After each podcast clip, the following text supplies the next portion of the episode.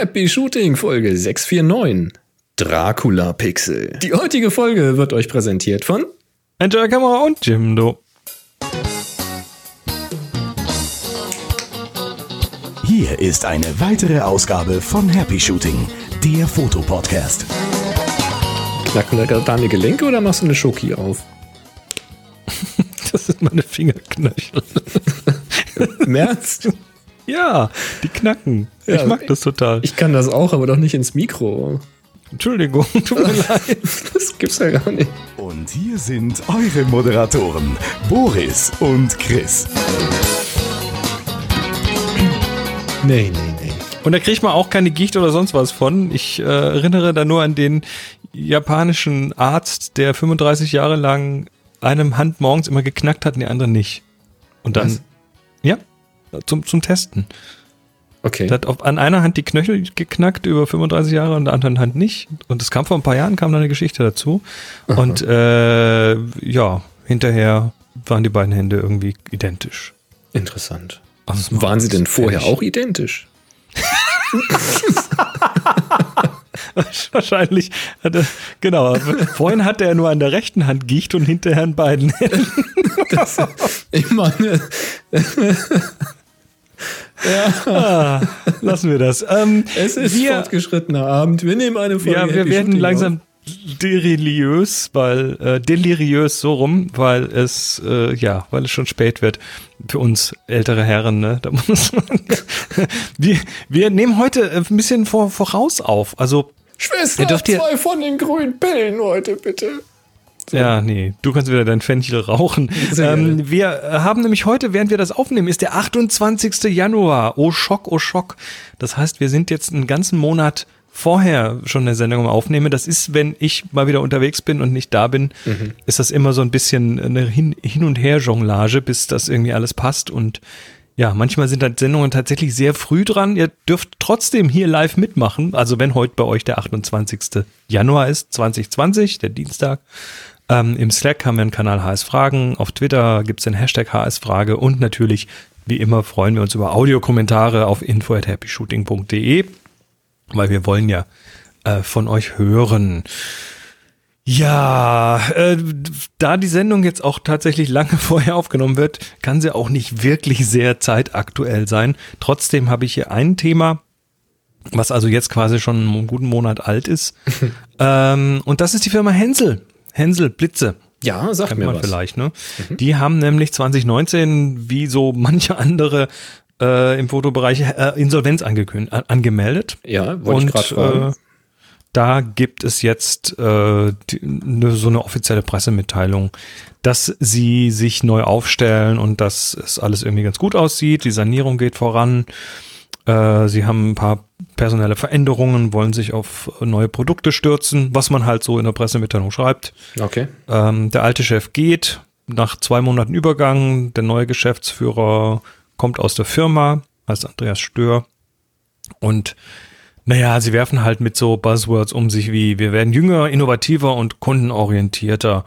Ja, also Hensel ist auf jeden Fall nicht weg vom Fenster. Der Insolvenzverwalter wird hier zitiert mit, wir gehen davon aus, dass die Gesellschaft im Laufe des Jahres wieder aus der Insolvenz entlassen werden kann. Das heißt, Hensel wird es weitergeben. Na, was hatten wir letztes Jahr? Hensel hatten wir, Tetenal hatten wir. Was war denn noch? War noch irgendwas? Oh, da habe ich nicht auswendig, aber waren ein paar.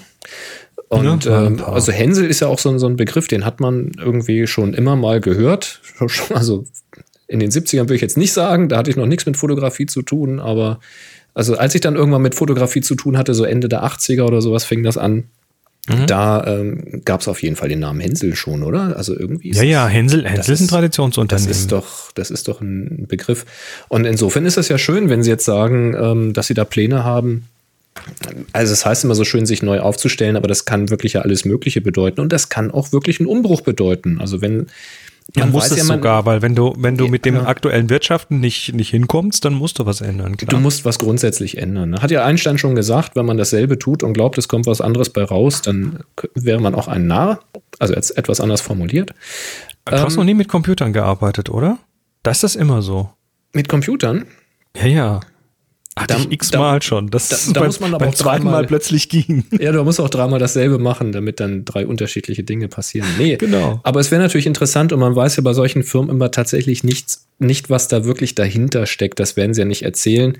Es könnte ja sein, dass ein alter Chef sich gegen irgendwelche Neuerungen gewehrt hat, weil er sagt, nein, wir sind Traditionsunternehmen, unsere Traditionskunden wollen das aber so. Und die Jungen, die gesagt haben, wenn wir hier nicht mit der Zeit gehen, dann gehen wir mit der Zeit. Und es wäre ja nun die Möglichkeit jetzt vielleicht da. Weiß nicht, ich würde es jetzt erstmal positiv werten. Du hast gesagt, der neue Geschäftsführer kommt aus dem Unternehmen selbst.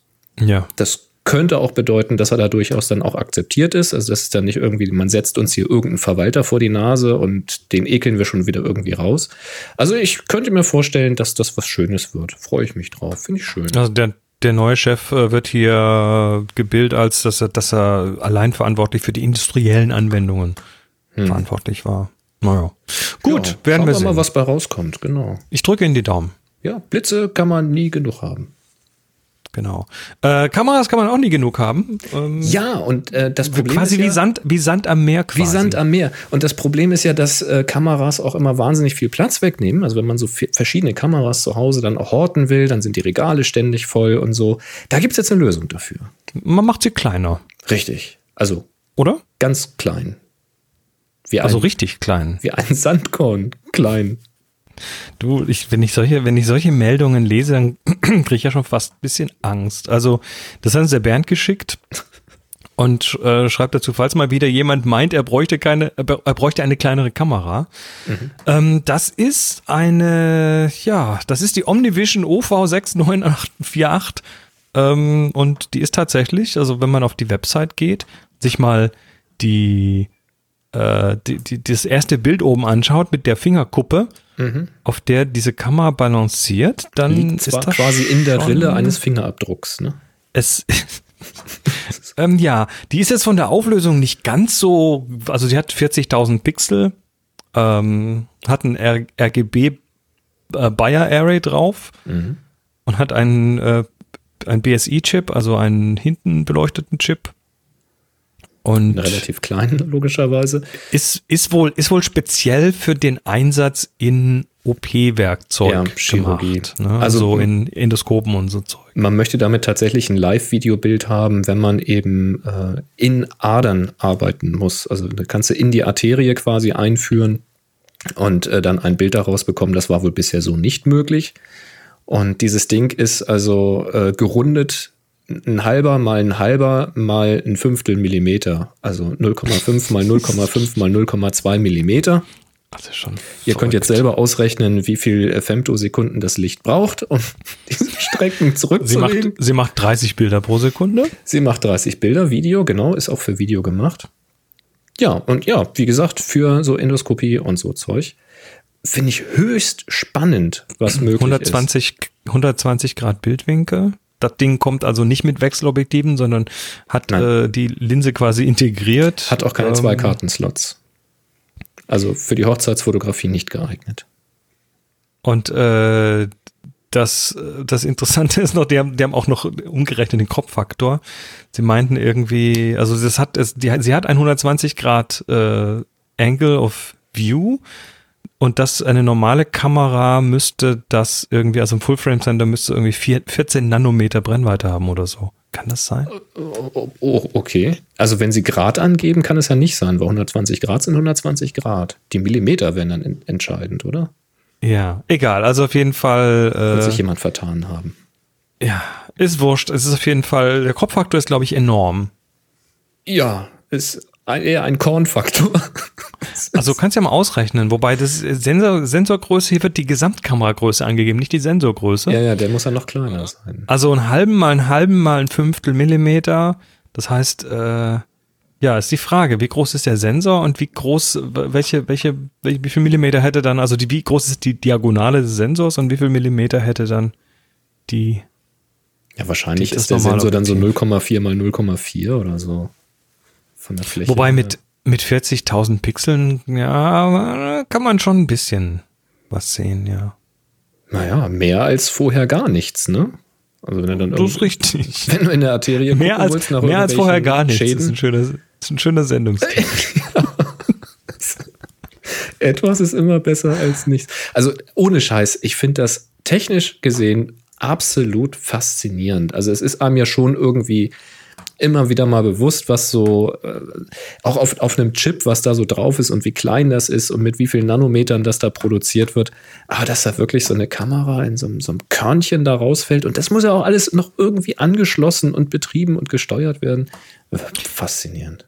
Ja, und gleichzeitig macht es ja natürlich Angst, ne? Weil es kann überall eine Kamera drin sein. Dann tatsächlich so, die Kamera, also, kannst du nicht mehr finden, eine Kamera. Das geht nicht. Nein, also wirklich, das ist ja wirklich überall. Also im Würfel, wenn du willst, ja, also im Auge von dem Würfel. Und also noch kleiner.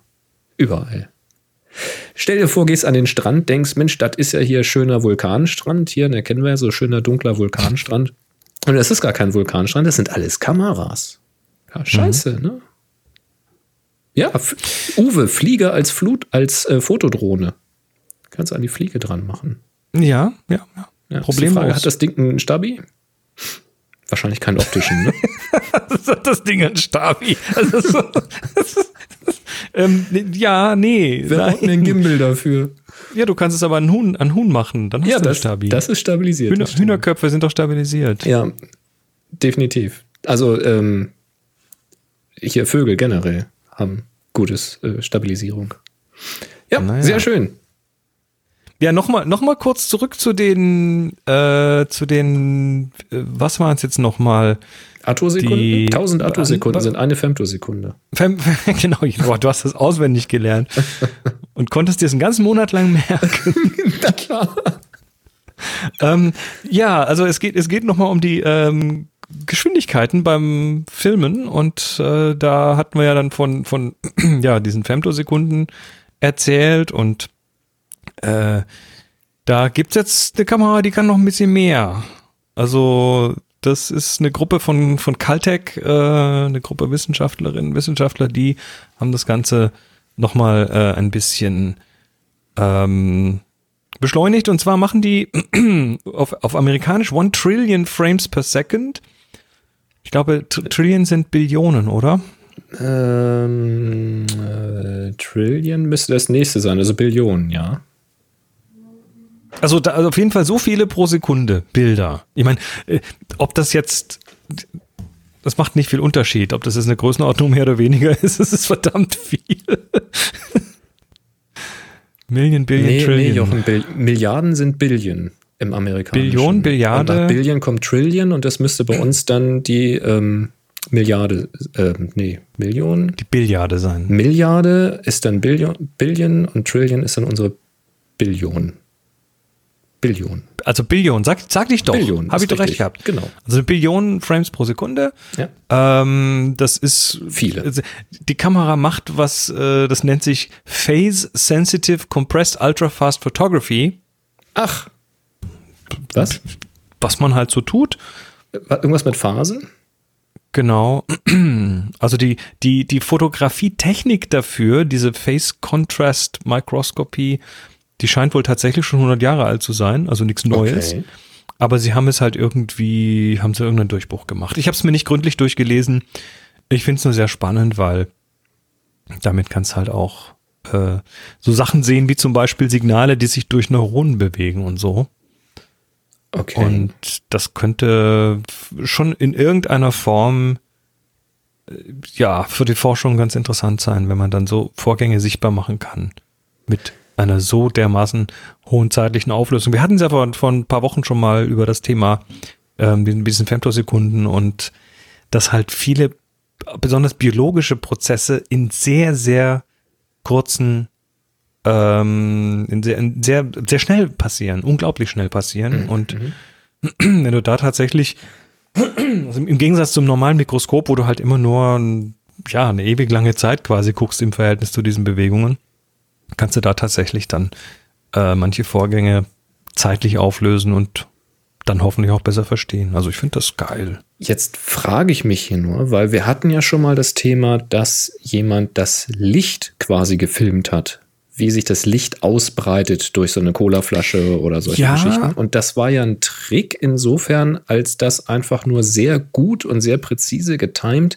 immer an einer anderen Stelle aufgenommen wurde, während halt immer derselbe Laserimpuls an derselben Stelle und zur selben Zeit und so weiter, verstehst du? Und dann ist ja immer an einer anderen Stelle gefilmt worden, aber am Ende waren es halt viele Impulse, die dann zu diesem Bild führten. Ist das hier tatsächlich ein Signal, was in der Geschwindigkeit aufgezeichnet werden kann? Oder ist es ja auch eine Folge von identischen Signalen, die man dann einfach an verschiedenen Stellen abgreift über einen längeren Zeitraum? Das kann ich dir nicht sagen. Das ist eine gute Frage, ne? Vielleicht erklärt es uns jemand. Ich meine nicht, dass das eine jetzt weniger beeindruckend ist als das andere, aber das würde mir zumindest erklären, wie es machbar wäre. Weil ansonsten ist das ja nun, das wäre ja schneller, als die Elektronik darauf in der Lage ist zu reagieren. Also, das ist bestimmt ein Trick. Das ist ein Trick. Das ist ein Trick, und zwar ist das einfach Hexerei. Weißt du? Das ist einfach Magie. Gehext. Magie, genau. Magie, ganz einfach. Magie. Ja, mit Magie. Mit Magie geht alles. Im Film auch, die Filmmagie, magische Filme. Es gibt auch Filme über Magie, aber von denen rede ich nicht. Nee, ich rede davon, dass in vielen Filmen, wir sprachen schon darüber, oft identische Örtlichkeiten, Szenerien genutzt werden. Aber in völlig anderen Kontexten. Da hattest du mal so eine Offenbarung gemacht mit dieser Portland Alley in New York. Portland Alley, ja. Wo so eine Allee ist, wo man einfach sich so vorstellt, ja, so ist halt, so ist New York eben im Hinterhof, und das sieht da überall so aus, und de facto sieht das nur an ganz wenigen Stellen so aus, und nur an einer Stelle wird gedreht, weil nur da die Drehgenehmigungen da vorhanden sind. Und der Jürgen hat uns hier geschrieben, also er bedankt sich erstmal für diesen schönen Link zu New York und dieser Portland Alley. Und er schreibt, aber auch in Berlin gibt es ein paar wenige Drehorte und Straßen, die für Großstadtkulissen Berlin immer wieder herhalten müssen. Eine schöne Internetseite habe ich hier gefunden mit schönen Vergleichsbildern. Da gibt es so eine interaktive Seite der Morgenpost. In diesem Sinne 321 Happy Shooting Jürgen. Jetzt mag vielleicht nicht jeder die Morgenpost, aber die Seite ist ganz witzig. Da sieht man nämlich so ganz klassische Berliner Szenen, wie sie dann im Film verwendet wurden und wie sie tatsächlich aussehen, wenn man sich da normal hinstellt mit dem Fotoapparat.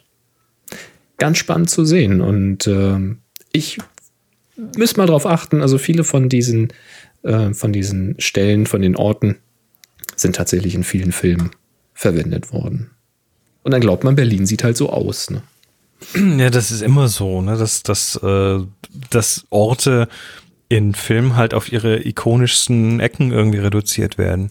Ich erinnere mich dran, dass viele Jahre her, ich komme ja aus so einem kleinen Städtchen in Süddeutschland, das Horb am Neckar, und die Stadt ist schon piktoresk, hat schon echt hübsche Ecken und so, und da wurde dann halt auch mal irgendwie, kam halt irgendwas in einem Film vor, oder irgendeinem, so ein Fernsehdingens kam irgendwas vor, und die haben das halt irgendwie wüst zusammengeschnitten. Ne? Die eine hübsche Ecke, da die andere hübsche Ecke, und dann hast du dich gewundert, wie kommt man, wenn man um die Ecke kommt man doch nicht da raus. Ja. Gab es auch mal einen Film in Göttingen, da denkst du dir auch, ja, aber wenn sie jetzt hier abbiegen, dann können sie unmöglich da rauskommen. Aber das ist dem Zuschauer im Film egal, weil der kennt das nicht. Wir haben nachher nochmal ein Filmthema übrigens. Oh. Da wird's etwas spannender. Etwas moderner. Oh, ja. Aber zuerst machen wir noch was anderes. Ja, wird auch ganz modern hier. Happy Shooting, der Fotopodcast. Werbung. Ja, welche Berufsbilder hast du heute im Petto? Ja, lass dich überraschen. Wir werden nämlich unterstützt von Jimdo. Da könnt ihr eine eigene Webseite bauen. Da geht ihr zum Beispiel mal auf happyshooting.de/Jimdo und startet einfach mal kostenlos, ohne Kreditkarte hinterlegen zu müssen oder ähnliches. Einfach mal ausprobieren. Ich empfehle euch da mal den Dolphin. Das ist wirklich total einfach, da eine Webseite zu bauen. Und das könntet ihr zum Beispiel dafür benutzen, wenn ihr sagt, Alter, das kann doch nicht angehen, dass Berlin immer so dargestellt wird wie in diesen Filmen. Berlin hat so viel mehr coole Ecken zu bieten und so viel mehr Tiefe.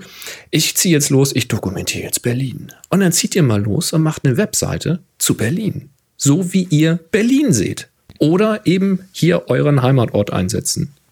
.de quasi. Ja, und dann zieht ihr mal los, macht ein paar schöne Aufnahmen, vielleicht zu verschiedenen Tageszeiten oder thematisch sortiert. Ja, und dann könnt ihr euch auf dieser Seite wirklich mit ganz, ganz wenigen Klicks, und das ist nicht übertrieben, das ist eher noch untertrieben, ganz einfach eine Bildergalerie zusammenstellen und könnt ihr eure Bilder zeigen, könnt dann einfach Text dazu schreiben, wenn ihr mögt oder auch nicht, und könnt so einfach mal einen Überblick geben über eure Hood sozusagen, wenn ihr das mögt. Ja, probiert das doch mal aus. happyshooting.de/Jimdo wäre der einfachste Einstieg. Mit dem Dolphin ist die einfachste Variante, da eine Seite zusammenzubauen. Das geht echt total easy. Und ihr werdet überrascht sein, was man damit noch so alles machen kann, wenn man da ein bisschen mehr investiert. Wenn ihr das machen wollt mit eigener Domain, vielleicht mit einem Shop-System, mit einem Chat-System, automatisches System, um da rechtliche Grundlagen, hier, wie sagt man, Datenschutzerklärung und so Zeug immer auf dem aktuellen Stand zu halten. Das alles, da unterstützt euch Jimdo dabei, SEO und so Kram, damit ihr gute Treffer, gut in den Treffern auftaucht bei Google und anderen Suchmaschinen. All dafür gibt es Unterstützung bei den kostenpflichtigen Paketen, und da könnt ihr sparen mit unserem Code Belichtigung. Da spart ihr nämlich 15 € auf die kostenpflichtigen Pakete. Das vereinfacht den Einstieg nochmal ganz ordentlich. Also denkt an den Code Belichtigung, dann weiß Jimdo, dass ihr über uns kommt. Das hilft uns, das hilft euch. Klassisches Win-Win, würde ich sagen. Ja, probiert's mal aus. happyshooting.de/Jimdo. Der Code ist Belichtigung. Und wir sagen danke für den Support. Sehr schön. Ganz harmlos heute, ne? Ganz harmlos? Ganz harmlos. Wir sind nie harmlos. Wir sind nie harmlos. Nein, wir sind nie harmlos. Jetzt kommt etwas gar nicht so Schönes, finde ich. Ja, es war mir schon so ein bisschen ein Begriff. Andererseits hab ich's mir dann ja nochmal angeguckt. Der Martin hat uns was geschickt. Er schreibt: Hallo Boris, hallo Chris. Zuerst einmal, auch wenn es schon etwas spät ist, für euch und eure Lieben ein glückliches und hoffentlich gesundes 2020. Kommt ein bisschen aus dem Bodensatz, aber macht ja nichts. Ja, wir haben es ein bisschen geschoben. Mhm. Schreibt: Ich habe vor kurzem, wie ich es immer wieder mal mache, die Mediatheken der öffentlich-rechtlichen Sender mittels Mediathek viewweb.de kannte ich noch nicht. Mhm. Nach dem Stichwort Foto durchsucht, um das ist vielleicht so eine Metasuchmaschine oder sowas. Ja, offensichtlich. Nach dem Stichwort Foto durchsucht, um zu schauen, ob es mal wieder neue interessante Beiträge zum Thema Fotografie zu sehen gibt. Dabei stieß ich auf diesen Beitrag aus der Sendung Tracks auf Arte über den Fotografen Captain Ulf. Ganz kurzer Einwurf, das hat mich gerade echt gewundert, weil Tracks auf Arte habe ich eigentlich als durchaus gute Sendung im Hinterkopf.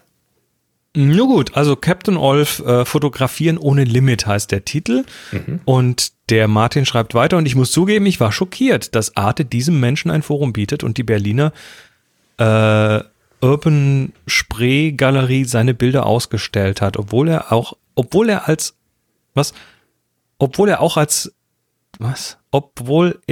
als auch der Berliner Künstler Paradox, sowohl er als auch der Berliner Künstler Paradox bewegen sich ja bei ihrer, in Anführungszeichen, Arbeit auf Messers Schneide.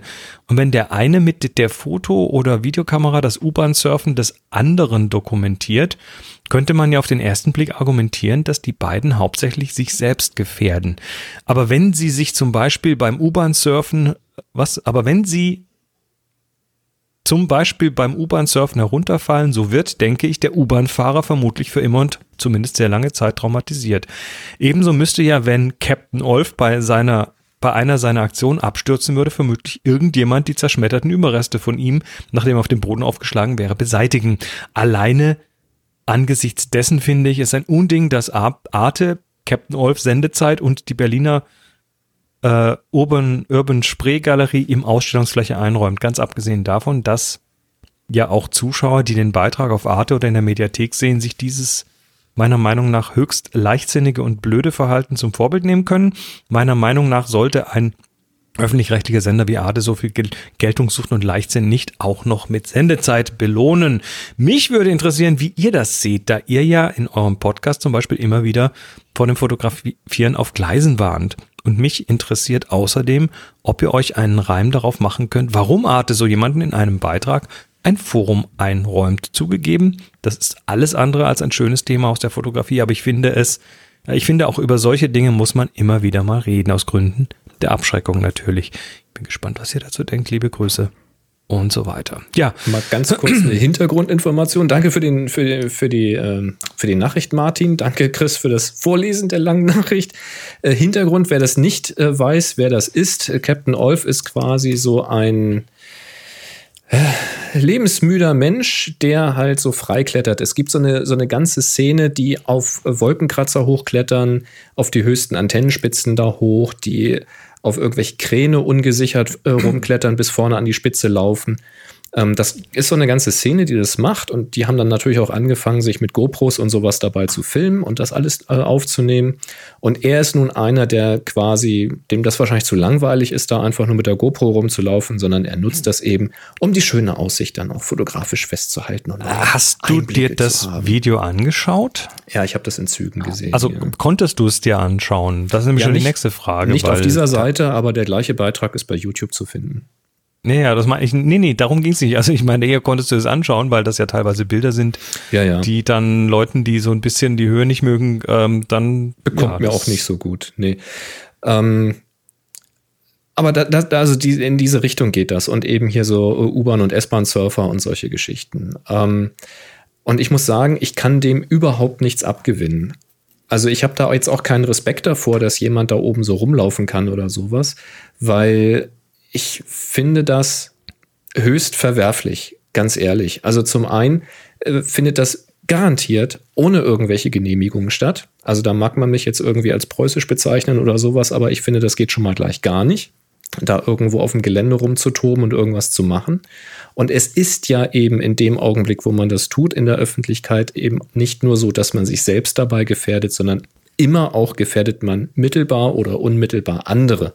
Also sei es, du fällst vom Wolkenkratzer und klatscht auf den nächsten drauf, der ist dann nämlich gleich mit tot. Oder aber irgendjemand fühlt sich animiert von den Bildern oder von der Aktion und sagt, oh cool, so geil will ich auch drauf sein, macht das nach und kriegt das nicht hin. Da gab es vor Jahren mal einen Fall, wo wahrscheinlich jemand genau in diese Falle reingetappt ist und auf den Wolkenkratzer oben halt draufgegangen ist. Manchmal brauchst du nur irgendeine Tür aufknacken und manchmal ist sie auch offen und dann kommst du oben aufs Dach drauf und hat auf die eine Seite eine Kamera gestellt, auf der anderen Seite hat er sich über die Klippe gehangen, um da ein paar Klimmzüge zu machen und hat dann wohl nach dem dritten Klimmzug gemerkt, dass ein Klimmzug an einer Mauer etwas anderes ist als ein Klimmzug an der Klimmzugstange und kam nicht mehr hoch. Und man sieht dann halt nur noch, wie er dann aus dem Bildrahmen fällt. Das hat er natürlich nicht überlebt. Und das sind halt solche Aktionen, ich behaupte mal, dass das so ein Nachahmer war.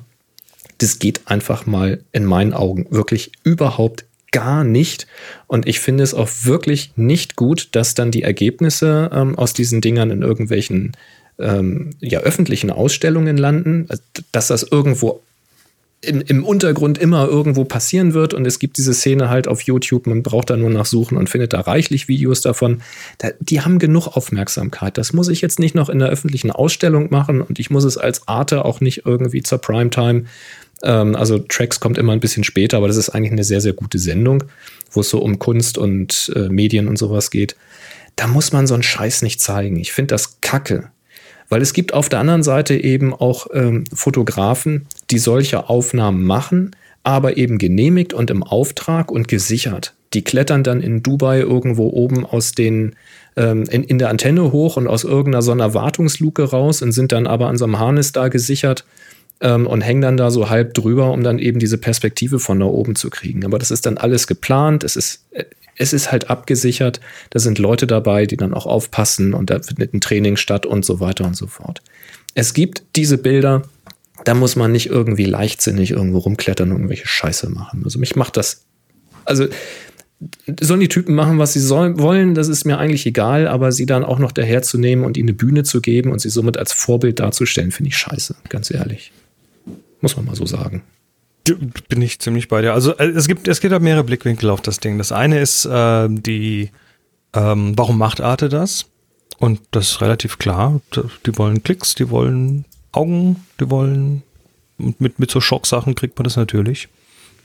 Dass ich das irgendwie nicht ganz verstehe, Ja, da müsste man sich vielleicht mal mit Leuten von Arte unterhalten. Der andere Blickwinkel ist ein künstlerischer. Ne? Solche Bilder sind schon durchaus sehr, sehr geil, aber die Art und Weise, wie sie entstehen, ist es halt nicht. Und wir weisen hier regelmäßig auf Schienenfotografieren hin, und das beziehungsweise raten davon ab, weil das natürlich für alle auch am zugänglichsten ist und weil natürlich da der Nachahmungseffekt am größten ist, weil mal eben schnell auf Bahngleise draufstehen, das kann man problemlos überall tun. Mhm. Mal eben schnell irgendwie in einen Wolkenkratzer hoch auf die höchste Antenne irgendwie klettern, das ist schon deutlich involvierter und schwieriger, aber nicht weniger bescheuert. Und wir haben noch ein Ding verlinkt, das hat gerade David in den Slack geworfen. Das ist eine Wikipedia-Seite, eine List of Selfie-Related Injuries and Deaths, also eine Liste von Selfie-Todesfällen. Wie vollständig die ist, weiß ich nicht, aber da sind seit 2011 sind da viele, viele Sachen aufgelistet, wo die passiert sind, was da passiert ist, und ich glaube, so deutlich überrepräsentiert sind tatsächlich die Fälle, ne? Also da, wo die Leute gefallen sind, von irgendwo runtergefallen sind, weil das ab einer gewissen Höhe ist das relativ schnell, relativ tödlich. Und wie du sagtest, oft ist es halt nicht nur der Mensch selber, der sich dann irgendwie genullt hat, sondern da erwischt es dann vielleicht noch andere oder oder regt halt wieder andere. Oder indirekt, ne? Ja. Also deshalb kann ich das auch nicht verstehen, und vielleicht will sich da mal jemand von Arte dazu melden. Sollte das mal jemand hören von Arte? Würde uns interessieren, wie diese Entscheidung zustande gekommen ist und warum. Ja, vor allen Dingen, weil es ja diese Form der Bilder ja durchaus auch legal gibt. Also, ne, was ich geschildert habe, also man muss das ja nicht in dieser Form machen. Wenn es um den Impact dieser Bilder geht, das gibt es auch, das kann man abgesichert tun. Also, was kann man planen? Das wird in Kinos gemacht. Und da gibt es durchaus auch so Haudegen an Fotografen, die sich trauen, sowas zu machen. Also auch wenn du gesichert bist, klettert da nicht jeder hoch, ja, und hängt sich da irgendwo raus und macht da Bilder. Sowas verlangt wirklich Respekt von mir ab. Aber da einfach ungesichert rumzulaufen und sich dann cool dabei zu fühlen, sorry, nein. Kommt bei mir gar nicht an. Tja. Nur gut, lass uns zu was Erfreulicherem kommen. Oh ja, bitte. Munter mich Reden wir über The Mandalorian. Mit 88 mph in die Vergangenheit? Was? Nicht den DeLorean, nein. Ach so.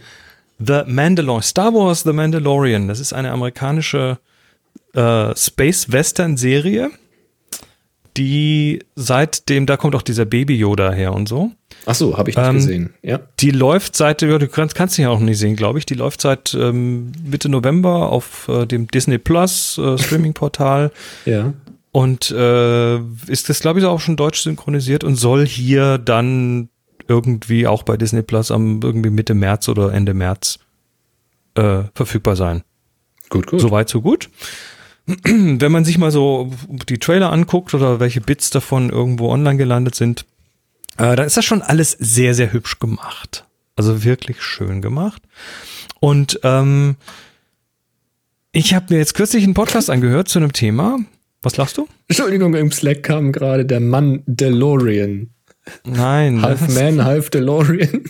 Nein, das ist alles nur Gag. Aber es geht um das Thema Cinematografie. Wie wird heute überhaupt Film gemacht? Und was machen die da? Also den Klassiker kennt man, was heute eigentlich gang und gäbe ist oder bis heute immer noch gang und gäbe ist, du drehst sowas und du brauchst dann irgendwie eine wilde, große Wüstenlandschaft dahinter oder Gebäude oder sonst was.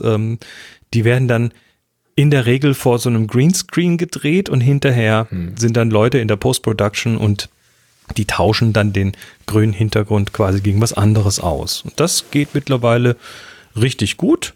Und zwar so gut, dass du auch Kamerabewegungen einfach mittracken kannst und die Sachen dann quasi räumlich genau passen und so weiter. Ja, die haben dann so ein paar Kontrollpunkte auf dem grünen Hintergrund, ne, damit sie dann tracken können und so. Mhm. Das brauchst du gar nicht mehr so extrem sogar. Also diese ganzen Tools sind mittlerweile richtig gut geworden. Und man kann da unglaublich viel mitmachen. So, was macht Mandalorian? Die stellen das Ganze einfach mal auf den Kopf und setzen eine neue Technologie ein. Der Überbegriff dafür heißt Virtual Production und verlagert eine Menge von der Post-Production in den Pre-Production-Bereich. Und zwar, stell dir vor, du hast eine Kamera und diese Kamera ist im Raum getrackt. Soweit jetzt nicht unnormal. Das gibt es ja heute Technologie dafür. Ja, das haben sie zum Beispiel auch gemacht, als sie den Drachen mit Cumberbatch gemacht haben für Hobbit. Genau. Und jetzt stell dir vor, du hast eine virtuelle Umgebung. Mhm. Also klassischerweise so auf einer Unreal Engine aufgebaut. Kannst ja heute fotorealistische Umgebungen machen. Mhm. Und jetzt stell dir vor, du hast eine Wand und diese Wand ist ein großer Bildschirm. Und auf diese Wand projizierst du jetzt einfach mal oder lässt du mal diesen Hintergrund laufen. Ne? Diese virtuelle Umgebung. Was muss ich mir jetzt unter der Wand vorstellen? Also große Bildschirme gibt es ja. Ja, so, diese so 4 Meter oder so. Diese Wand ist ein klein bisschen größer. Wir reden hier von einer LED-Wand, also die so, wie sieht das aus hier? Das sind schon so 4-5 Meter Höhe und fast rundum in einem großen, runden Raum. Wie rundum? So 10 Meter Durchmesser. What? Das ist quasi ein virtueller Bildschirm, also ein Bildschirm, auf dem dann diese Sets bei dem Link zu sehen hier drauf sind und dann wird da drin gefilmt. Das heißt, du hast jetzt eine Umgebung, die virtuell ist, aber die mit den Kamerabewegungen mitfährt, also dann quasi auch echt wirkt von den Perspektiven und von allem. Brauchst dann quasi im Vordergrund vom Set nur noch ganz wenig, das verschmilzt dann so mit dem Hintergrund und sieht mal richtig geil echt aus. Und dann kannst du an einem Tag irgendwie da in 3 verschiedenen Sets drehen. Mit verschiedenem Licht. What?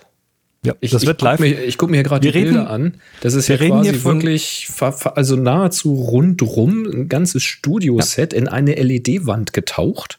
Wir reden von Live-Compositing. Das heißt, das, was du bisher in Post gemacht hast, hinterher, wo Leute in Produktionshäusern lange arbeiten mussten, das kann jetzt dort mit relativ wenig Aufwand, also mit dem ordentlichen Vorproduktionsaufwand, aber dann quasi live in der Kamera composited werden.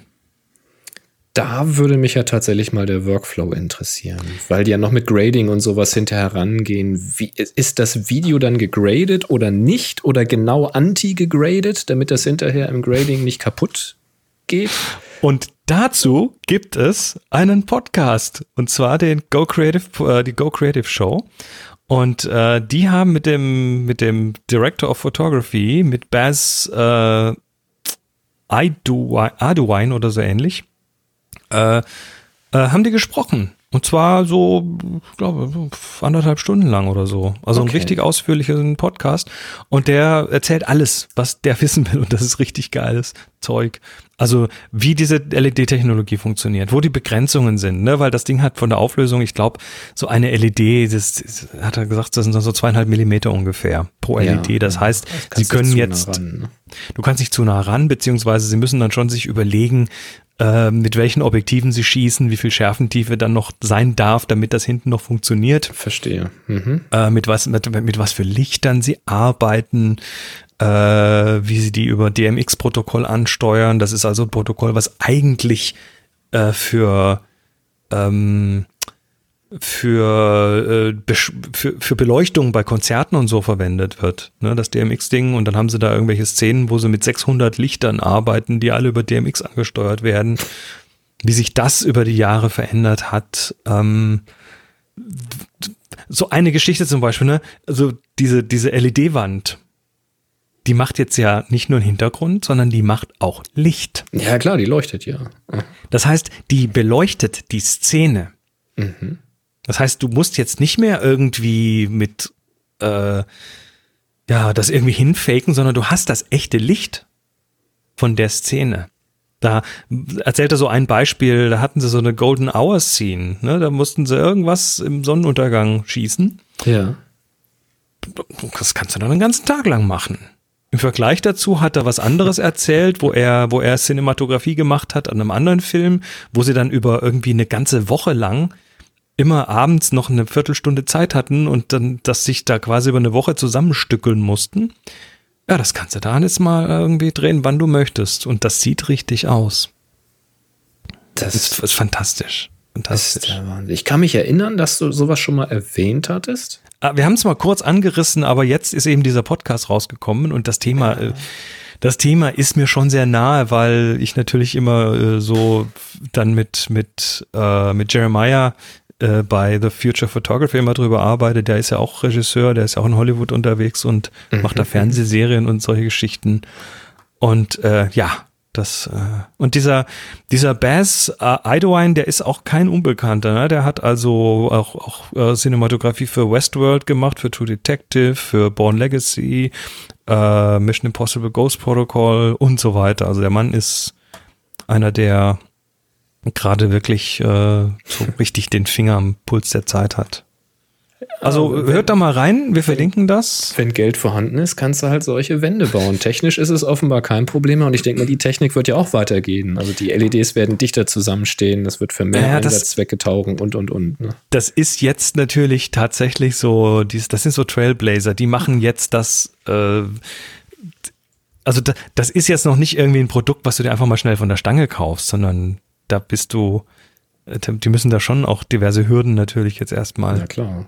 Also das wird jetzt ausgelotet, was geht, ne? Außer denen hat das, glaube ich, haben das noch nicht viele, wenn überhaupt jemand anders das aber hat das und ist kann. Ja auch, also ich stelle mir das als großen Vorteil für den Schauspieler dar, wenn der dann die Umgebung auch sieht und sich dann da besser reindenken kann und nicht an eine grüne Wand starrt und in die Ferne gucken soll und so, ne? Natürlich. Ach, schon cool. Also da passiert gerade echt viel und jetzt stell dir das mal aufgelöst vor und dann tapezierst du die Wände damit. Zack, fertig ist das Holodeck. Kommt.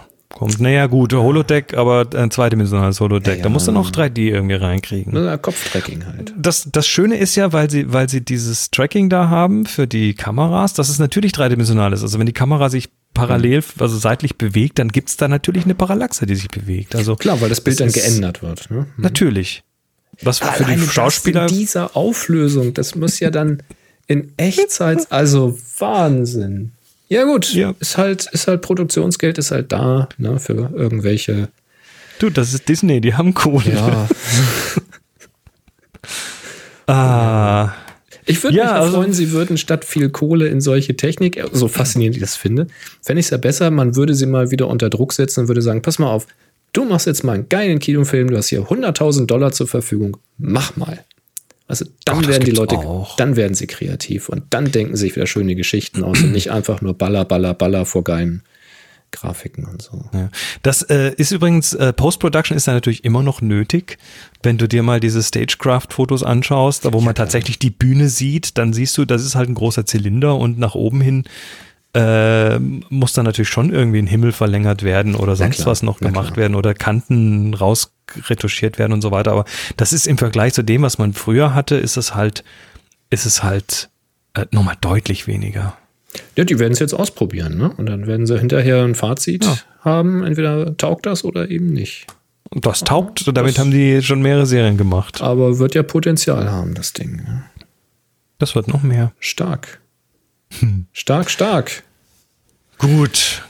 Kommen wir. Ganz viele bunte Pixel an der Wand sind sehr eindrucksvoll. Ein paar bunte Pixel auf dem Bild eher nicht so. Hallo Boris, hallo Chris, liebe Happy Shooting Gemeinde. Ihr wünscht euch doch immer akustische Beiträge, Hörerfragen und wollt auch wissen, wo Happy Shooting gehört wird. Naja. Ich befinde mich im Moment in der Nähe vom Corcovado Nationalpark in Costa Rica und habe auch ganz in der Nähe hier die letzte Happy Shooting Folge gehört. So viel also zu dem einen Thema. Zum Thema akustischer Beitrag, nun ja, also Video hat eine akustische Spur, also spielt die einfach mit ab. Jetzt zum Thema Hörerfrage. Ich habe Folgendes gestern fabriziert und zwar habe ich bei Dunkelheit ein Bild gemacht. Und zwar, es war windstill. Es war windstill und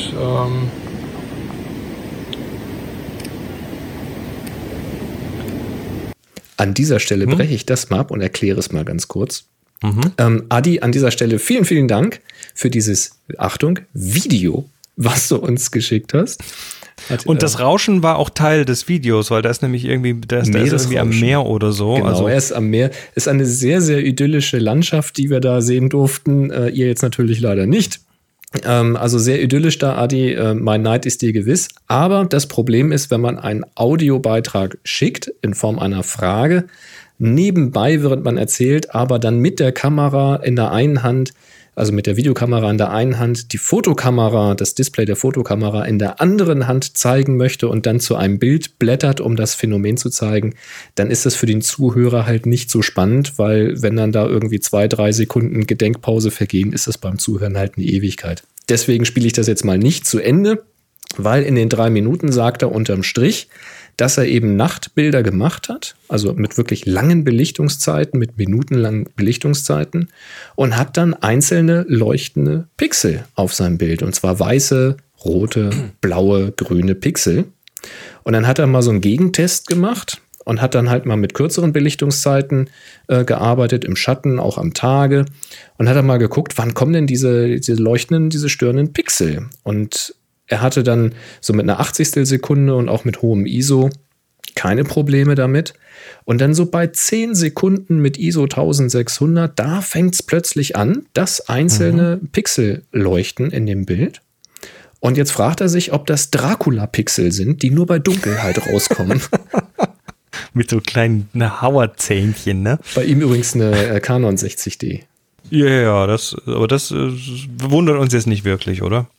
Nein, nicht wirklich. Nee, also ganz kurz, was passiert? Wir haben da einen Sensor und dieser Sensor hat einzelne Pixel und diese einzelnen Pixel sind alle ganz gleich.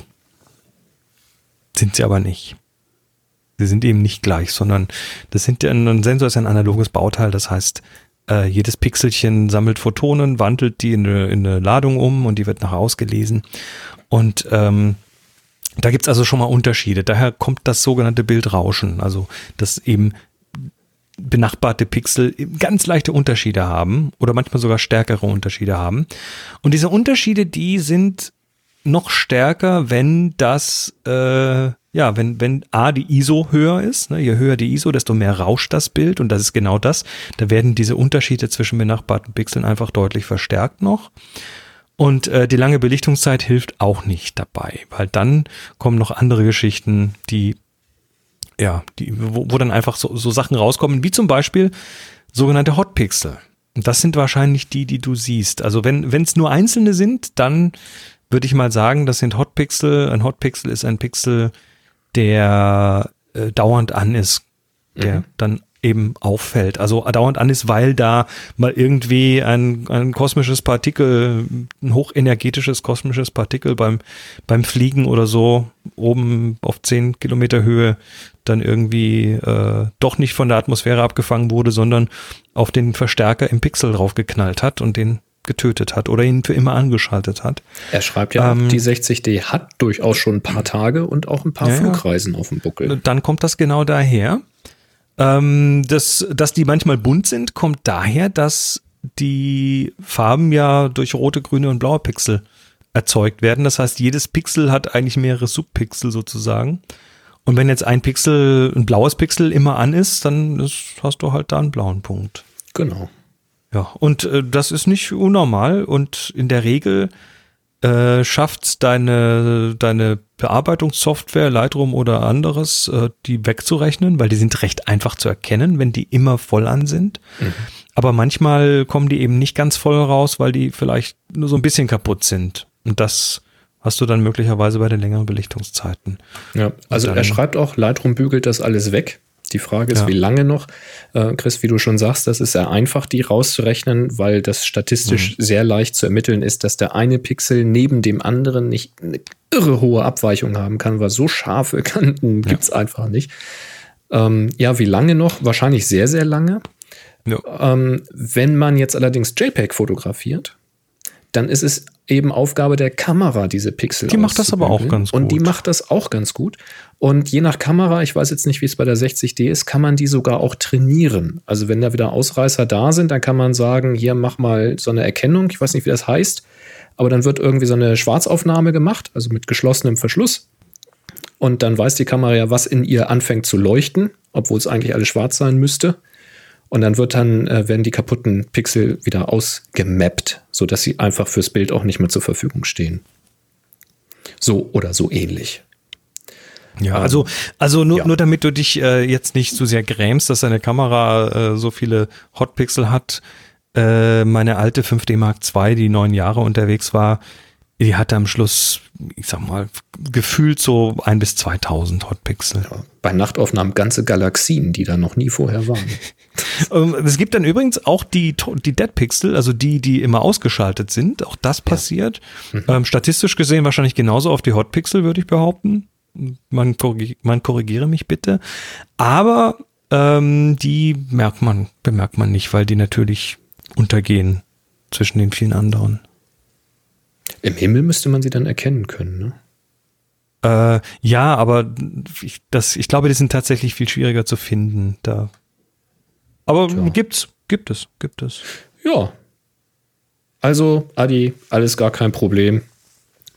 Macht dir keine Sorgen. Die Kamera tut noch ein paar Jahre. Ich glaube, die fällt eher wegen eines anderen Defekts aus, als dass du plötzlich zu viele Streusel da auf deinen Bildern hast. Tja. Passt schon alles. Fein. Das nächste passt auch. Das passt auch. Happy Shooting, der Fotopodcast. Werbung. Wir sind wieder unterstützt von Enjoy Kamera. Das sind die mit dem Fotozubehör und ihr bekommt auf jede Bestellung mit dem Gutschein Happy Shooting 2020 5%. Heute mal ein Wunschlistenartikel.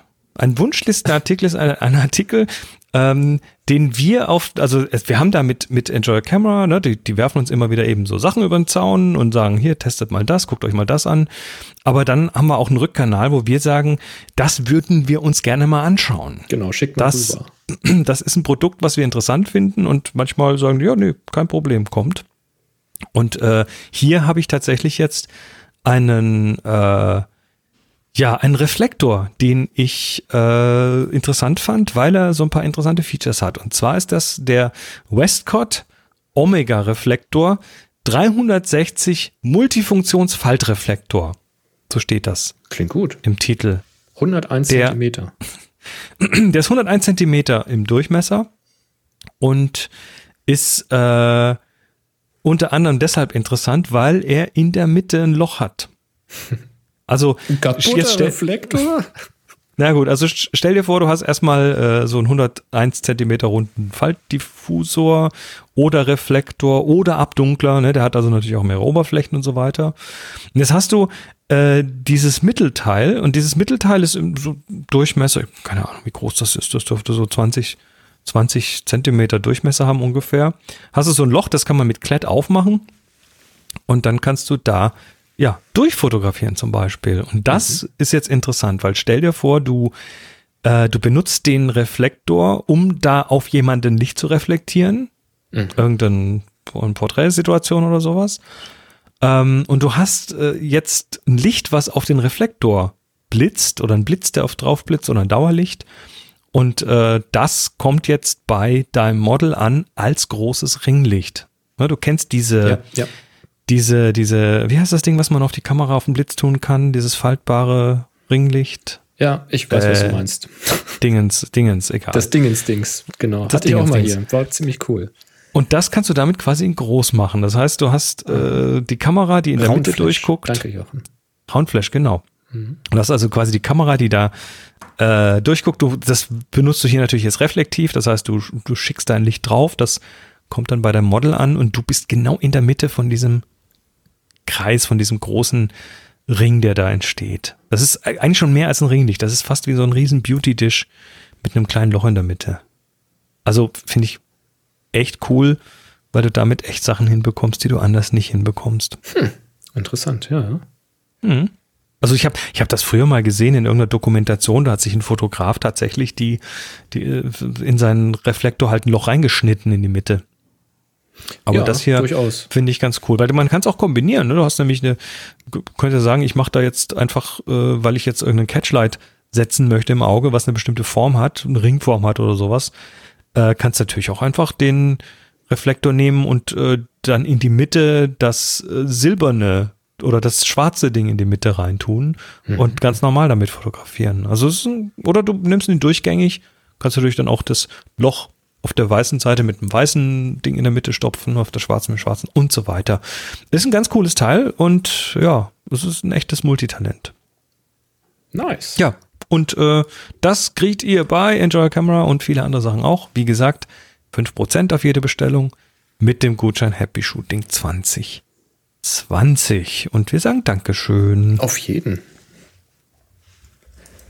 Jo, so. Dann gibt's noch Fragen aus dem Slack. Zum Beispiel von Thorsten, der fragt, wenn ich mit 40 mm und Blende 4 an einer Micro Four Thirds fotografiere, so ist das umgerechnet auf Kleinbild 80 mm Blende 5.6? Fragezeichen. Wie ist aber die Umrechnung auf Canon Crop oder auf Mittelformat, also zum Beispiel Mamiya 645? Gibt es dazu irgendwelche Formeln und Regeln? Dazu müssen wir zunächst mal eins korrigieren. Der Crop-Faktor, also der Faktor zwischen Kleinbildformat und dem jeweils anderen Format, das bezeichnen wir mal als Crop-Faktor, weil normalerweise das andere Format kleiner ist. Und wenn du dann die Brennweite damit multiplizierst, dann bezieht sich das natürlich auf den Bildwinkel hinterher. Also die Brennweite wird ja nicht verändert. Und die Freistellung, also das, was du mit der Blende erreichst, wenn du freistellen möchtest, also die Schärfentiefe, musst du mit demselben Faktor multiplizieren. Das heißt, wenn du ein 40 mm Blende 4 am Kleinbild hast, dann entspricht das einer Bildwirkung eines 80 mm Blende 8. Das erstmal so, um das zu korrigieren, war Crop-Faktor 2 beim Micro Four Thirds gegenüber Kleinbild. Und jetzt musst du eigentlich nur den Crop-Faktor kennen zu dem jeweils anderen Format. Den kannst du halt über die Sensorgröße errechnen. Eine Mamiya hat ein größeres Format als Kleinbild, also ist der Crop-Faktor 0, ist dann eigentlich kein Crop mehr, ist größer. Der Faktor ist 0,62. Das heißt, wenn du dann deine 40 mm Blende 4 auf die Mamiya schnallen könntest, dann würde das einem Bildwinkel eines 25 mm am Kleinbild entsprechen und einer Freistellung von Blende 2.5. So mal gerundet. Und wenn du jetzt auf ein APS-C gehst, ein APS-C hat einen Crop-Faktor von 1,6, das habe ich jetzt nicht ausgerechnet, das kannst du selbst machen. 40 mal 1,6 und 4 mal 1,6 und dann hast du die Bildwirkung. Immer im Vergleich zum Kleinbildformat. Eigentlich ganz einfach. Man muss nur diesen Crop-Faktor rausfinden. Den kriegst du auf Webseiten raus wie dem DOF-Master, ich glaube, der zeigt den an, dofmaster.com. Im Slack sagt Exorcist, dass die App Fotopilz dafür einen sehr guten Rechner hätte. Sehr gut. So, also nicht Pilz wie das Bier, sondern Pilz mit 2L. Wie die Pille, genau. Ja. Jo, und Uwe fragt, ich habe letztes Jahr auf dem Flohmarkt, da kannst du ihm vielleicht helfen, Chris, ich habe letztes Jahr auf dem Flohmarkt günstig ein Balkengerät geschossen. Bisher habe ich ein paar Versuche mit einem 90 mm Makro und einem 50 mm Objektiv gemacht. Mit meiner Logik sollte ich mit dem 90 mm näher an die Motive kommen und eine stärkere Vergrößerung erhalten. Die Testbilder sprechen aber dagegen. Wie verhält sich die Vergrößerung und Mindestabstand zu Brennweite und Sensorabstand? Habt ihr da eine Formel parat? Nö. Eine Formel nicht, hab ich nicht. Nee, habe ich nicht. Also es ist so, wenn du dein Objektiv wenn die Entfernung zwischen Kamera und Objektiv erhöhst, dann ändert sich der Mindestfokusabstand. Das heißt, du kommst näher ran. Aber bei welcher Brennweite das jetzt wie genau ist, das probiere ich immer aus. Das wird getestet und dann gucke ich mal. Es gibt auch tatsächlich dann irgendwo eine Grenze. Das merkst du dann, wenn du zum Beispiel Großformat fotografierst, weil das Scharfstellen beim Großformat ist ja gleichzeitig ein Bewegen des Objektivs. Das ist ja nicht so wie bei der Spiegelreflex, wo sich dann halt im Objektiv irgendwie welche Linsen verschieben, sondern du verschiebst halt den gesamten Apparat. Und damit hast du quasi das Balkengerät ja auch eingebaut bei Großformat und du kannst auch aus jedem Objektiv so ein Stück weit ein Makroobjektiv machen, indem du halt den Abstand vergrößerst und dadurch näher rankommst.